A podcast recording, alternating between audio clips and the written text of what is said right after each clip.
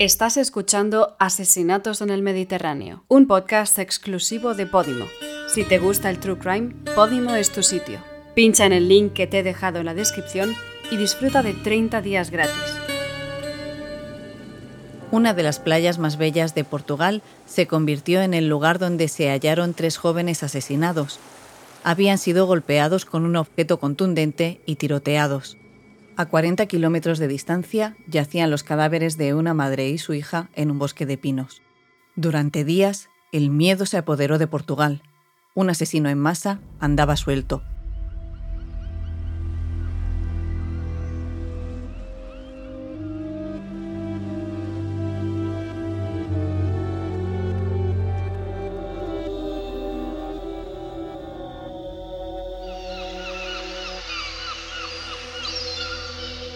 Estás escuchando Asesinatos en el Mediterráneo, una serie de podcast sobre el lado sombrío del soleado sur de Europa. Los macabros casos de asesinato de Portugal, España e Italia que escucharás en esta serie se basan en hechos reales y han dejado una profunda huella en la historia del crimen. Los casos han sido investigados por periodistas locales, escritos por Jane Ogord y leídos por mí, Vanessa Andreo, en nuestros relatos nos esforzamos por hacerte llegar la impresión más veraz de los hechos. Por eso, debemos advertir que ciertos detalles pueden ser extremadamente desagradables.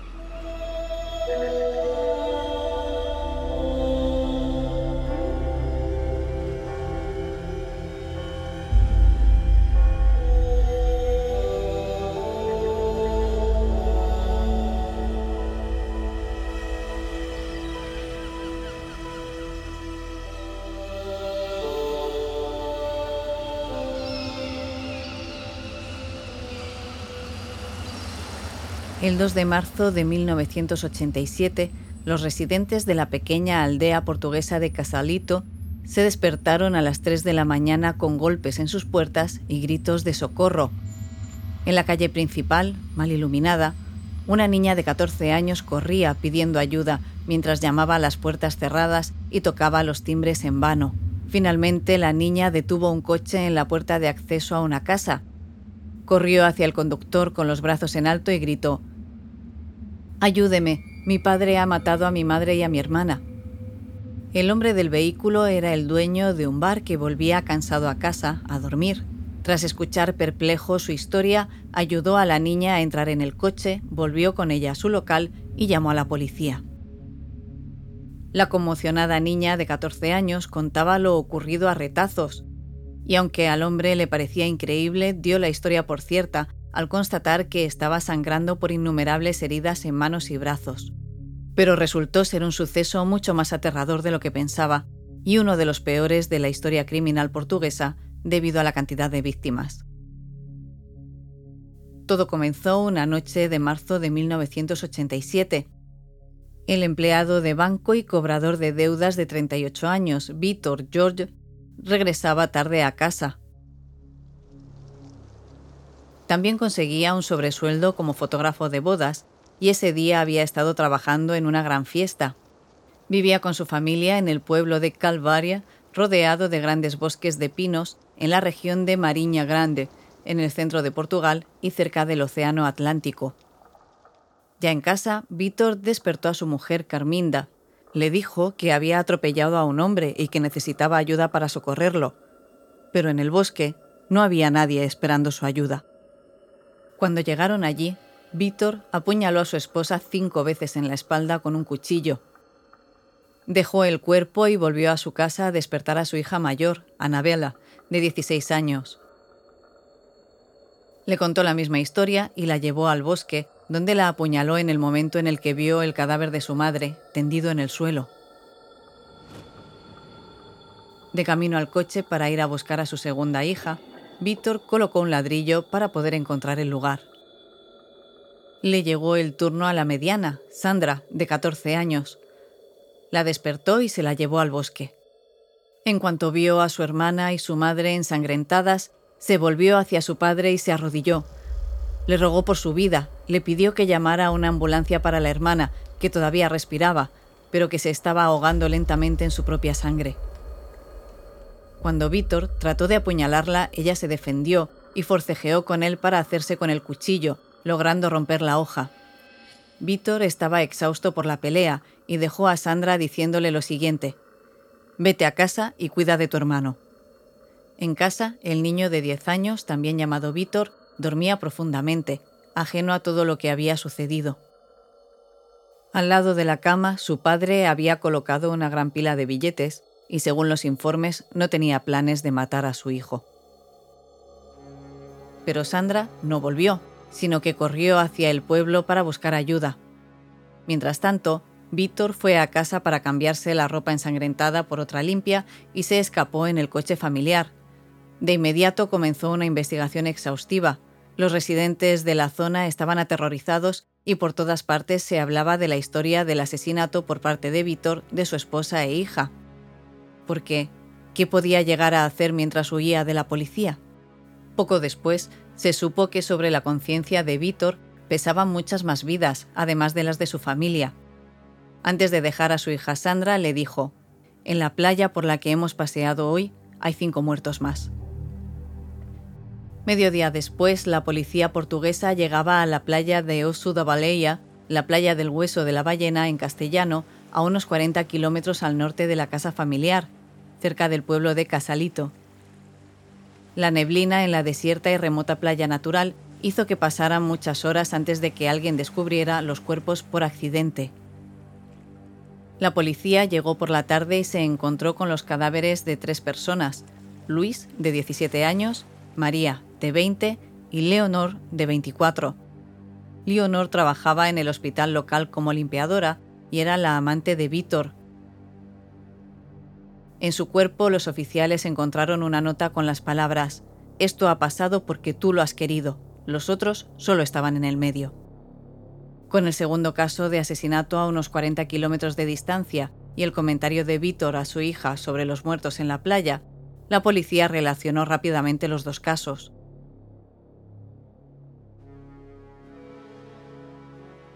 Varios días después encontraron a los dos últimos fallecidos, Isabel, de 21 años, y su novio, José, de 22, tras ser arrastrados por la marea hasta la playa. A través de los testimonios de amigos y familiares, la policía pudo reconstruir el incidente. Leonor había invitado a los cuatro jóvenes a pasar el fin de semana en la casa de su madre para celebrar su cumpleaños. Víctor también estaba invitado, de hecho, fue él quien llevó a los jóvenes en su pequeño Renault 4L blanco a la playa, donde los mató, utilizando un palo grande y una escopeta que había llevado desde su casa en el maletero. Sin teléfonos móviles, internet o redes sociales, pasaron dos días antes de que la noticia saliera en los periódicos portugueses. En ellos aparecía la fotografía de un hombre con bigote, Víctor George, que fue apodado Matasete, es decir, el Matasiete. Varios días después llegó un paquete a la redacción del diario Correio da Manhã dirigido a uno de los periodistas. El remitente era Víctor. Dentro del paquete estaba en su diario de 100 páginas, una lista negra con nombres de sus jefes y varios de sus colegas, y numerosas copias de informes médicos que afirmaban que Víctor padecía úlcera péptica y gástrica. La multitud de páginas llenas de palabras en mayúscula, escritas torpemente, eran reflejo de un hombre desequilibrado. Según el diario, consideraba que su esposa ya fallecida era irrespetuosa y tremendamente provocativa. Incluso escribió que si recibía alguna bofetada de vez en cuando era por su propia culpa. Estoy cansado de esconderme y de fingir, cansado de tanta desgracia y sufrimiento. Me rebelo contra todo y contra todos. El odio está enraizado en mi corazón y ha reemplazado sin piedad el pedacito de amor que había. Mientras el periódico publicaba el diario, la búsqueda de Víctor alcanzó su punto álgido.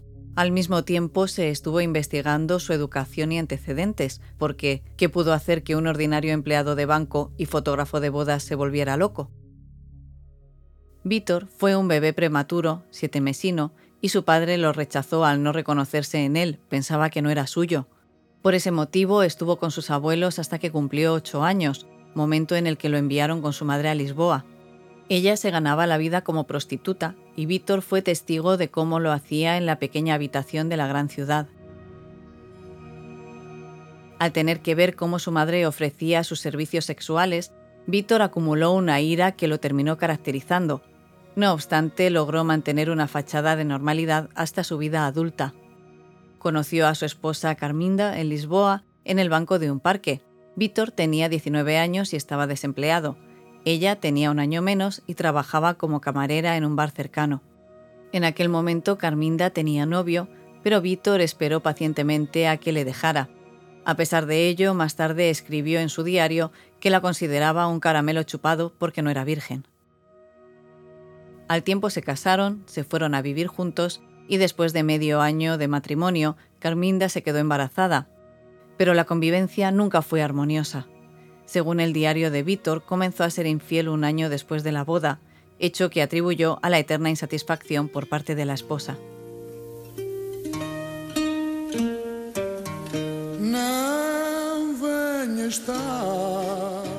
Pasados los años, es probable que Víctor discutiera con ella y que incluso llegara a agredirla de vez en cuando, pero no figuraba nada de ello en los antecedentes penales, ni se había producido ninguna denuncia de violencia. Sin embargo, en una ocasión y tras un ataque de furia, golpeó a su madre porque en una visita a la familia había llevado a su nuevo amante. A pesar de que en Portugal había igualdad, al menos en apariencia, todavía imperaba una mentalidad caracterizada por la superioridad masculina y la expectativa de que las mujeres fueran castas y fieles.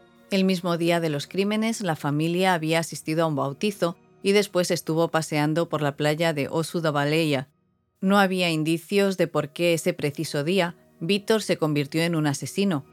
Sin embargo, llevaba mucho tiempo vigilando a su hija mayor, Anabela, de 16 años, que tenía novio. El joven de 23 años tenía un hijo pequeño de una relación anterior, algo que no le gustó a Víctor. Cuando Anabela se negó a romper la relación, comenzó a espiarlos. Víctor estaba preocupado por la virginidad de su hija en las múltiples bodas que estuvo fotografiando en su tiempo libre, las novias se le insinuaron, o al menos eso es lo que él creía. En su diario describía cómo había tenido relaciones sexuales con siete novias pocos días antes de fotografiar su boda. Si no puedes parar de escuchar este podcast, recuerda que hay más opciones de True Crime en Podimo. Pincha en el link que te he dejado en la descripción y disfruta de 30 días gratis para descubrir cientos de podcasts como este. La policía estuvo buscando a Víctor, que había huido en el coche familiar, hasta que tres días después encontró el pequeño Renault blanco cerca de su ciudad natal. En el vehículo había pistolas y papeles, incluso una casete que el propio Víctor había grabado. Además, había una nota con una especie de explicación de los asesinatos, Maté a mi esposa porque no era virgen cuando nos casamos. Maté a mis hijas porque no deben entregar su cuerpo a las alegrías de este mundo. Dejo que mi hijo viva para que el mal continúe. En la madrugada del 5 de marzo, un vecino decidió investigar por qué sus perros habían estado ladrando continuamente hacia la casa de al lado. Se acercó sigilosamente a la vivienda y cuando miró por la ventana vio a Víctor en el suelo con convulsiones causadas por la fiebre. Volvió corriendo a su casa, cerró con llave y llamó a la policía. En el forcejeo con Sandra, su hija superviviente, había recibido varios cortes en la pierna que se le habían infectado. Víctor se rindió de inmediato y tras ser atendido por el servicio de emergencias local, confesó los asesinatos, primero al sacerdote de la prisión y luego a los agentes de la sala de interrogatorios. Una semana después, acompañado por el juez de la investigación y la policía, reconstruyó los asesinatos en la playa, sin pestañear ni mostrar emoción alguna. Explicó que los jóvenes le propusieron tener sexo en grupo, se sintió amenazado y por eso tuvo que matarlos. No había duda de que Víctor sufría delirios y su abogado defensor, por lo tanto, solicitó un examen mental y un certificado médico en el juicio, que se celebró ese mismo año. Durante el proceso, el director de un hospital psiquiátrico declaró que Víctor estaba mentalmente enfermo en el momento de los hechos y que por ese motivo no podía ser considerado responsable de sus acciones. En cambio, debería cumplir condena en una institución mental para minimizar el riesgo de que volviera a cometer un crimen. Pero había diferencia de opiniones. Otro psiquiatra con una dilatada experiencia creía que Víctor tenía un trastorno de personalidad, una especie de psicopatía, y que por ello podía ser considerado como una persona normal, al menos en cierto modo. Además, en las evaluaciones se debía hablar de los muchos años de preparación, de la compra de las armas utilizadas en el asesinato y de la planificación, todos ellos factores que indicaban que Víctor no solo estaba perturbado, sino que también era extremadamente calculador y distaba mucho de ser un demente. El mismo Víctor cambió de personalidad en el estrado mientras prestaba declaración. Pasó de ciudadano común y corriente a una persona abrumada por el odio y la amargura. A menudo hablaba de sí mismo en tercera persona y del supuesto sexo en grupo en la playa, Utilizando como pretexto ir a coger preservativos, fue a su coche a coger su escopeta y su pistola. La hija menor, Sandra, que en ese momento vivía con su tía materna, testificó contra su padre en el juicio. Dijo que la persona que había intentado matarla en el bosque no conciliaba con la imagen que tenía de su padre. No se comportaba como siempre, y dijo varias veces que había un demonio dentro de él que le hacía querer matarnos. A pesar de las declaraciones atenuantes de la hija, el tribunal rechazó el argumento de la defensa de que Víctor tenía problemas mentales. El 20 de enero de 1988, Víctor Manuel Simões George fue sentenciado a 119 años de cárcel, 17 por cada una de sus víctimas. Sin embargo, el Código Penal portugués limita a un máximo de 20 años la estancia en prisión, así que eso es lo que terminó cumpliendo. Además, fue condenado a pagar el equivalente a 150.000 euros de hoy en día a cada uno de sus hijos supervivientes. En la prisión de Coimbra, la tercera ciudad más grande de Portugal, Víctor ocupaba la celda número 8. Al principio de su estadía pasaba el tiempo escribiendo en su diario sin parar, pero después de unos años también fue capaz de leer los libros y la sección de deportes de los periódicos que su hermanastro y su madre le llevaban los días de visita. También acudió a los servicios religiosos y fue director del coro de la prisión, y como no podía ser menos, también ejerció como fotógrafo, documentando las ocasiones especiales de la institución penitenciaria. El juez decidió que un psicólogo y un consejo médico hicieran un seguimiento a Víctor, los cuales consideraron que podía salir hasta un total de 12 veces. Estas salidas sucedieron sin problemas y junto con su buen comportamiento consiguió obtener la libertad condicional después de 14 años en prisión, en octubre de 2001, Víctor, ya con 52 años, volvía a ser un hombre libre. Sin embargo, la noticia de que el asesino séptuple volvía a estar en la calle causó un gran malestar en la población, especialmente en la de su ciudad natal. Víctor se fue a vivir al extranjero, en concreto a París, donde un primo lejano se ofreció a ayudarlo.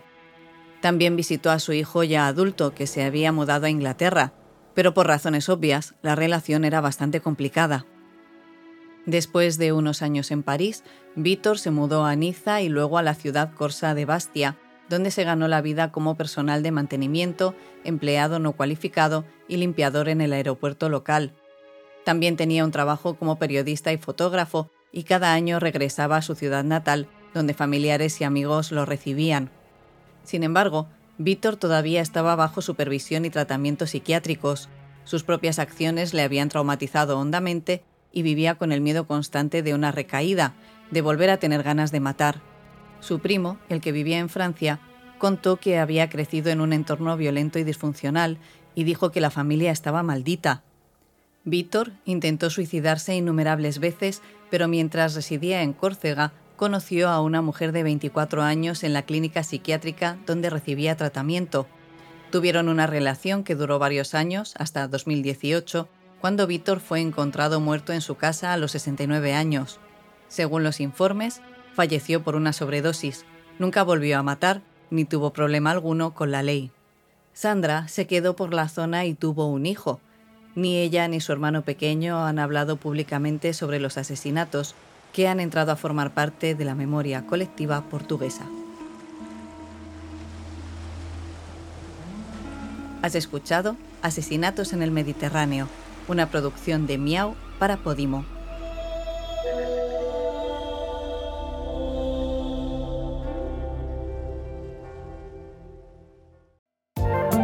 Si te ha gustado Asesinatos en el Mediterráneo, en Podimo tienes muchos episodios más. Además, no te pierdas Criminalmente, otro podcast exclusivo de Podimo que analiza las mentes de los asesinos más despiadados del mundo. Si quieres disfrutar de 30 días gratis para descubrir cientos de podcasts más, pincha en el link que te he dejado en la descripción.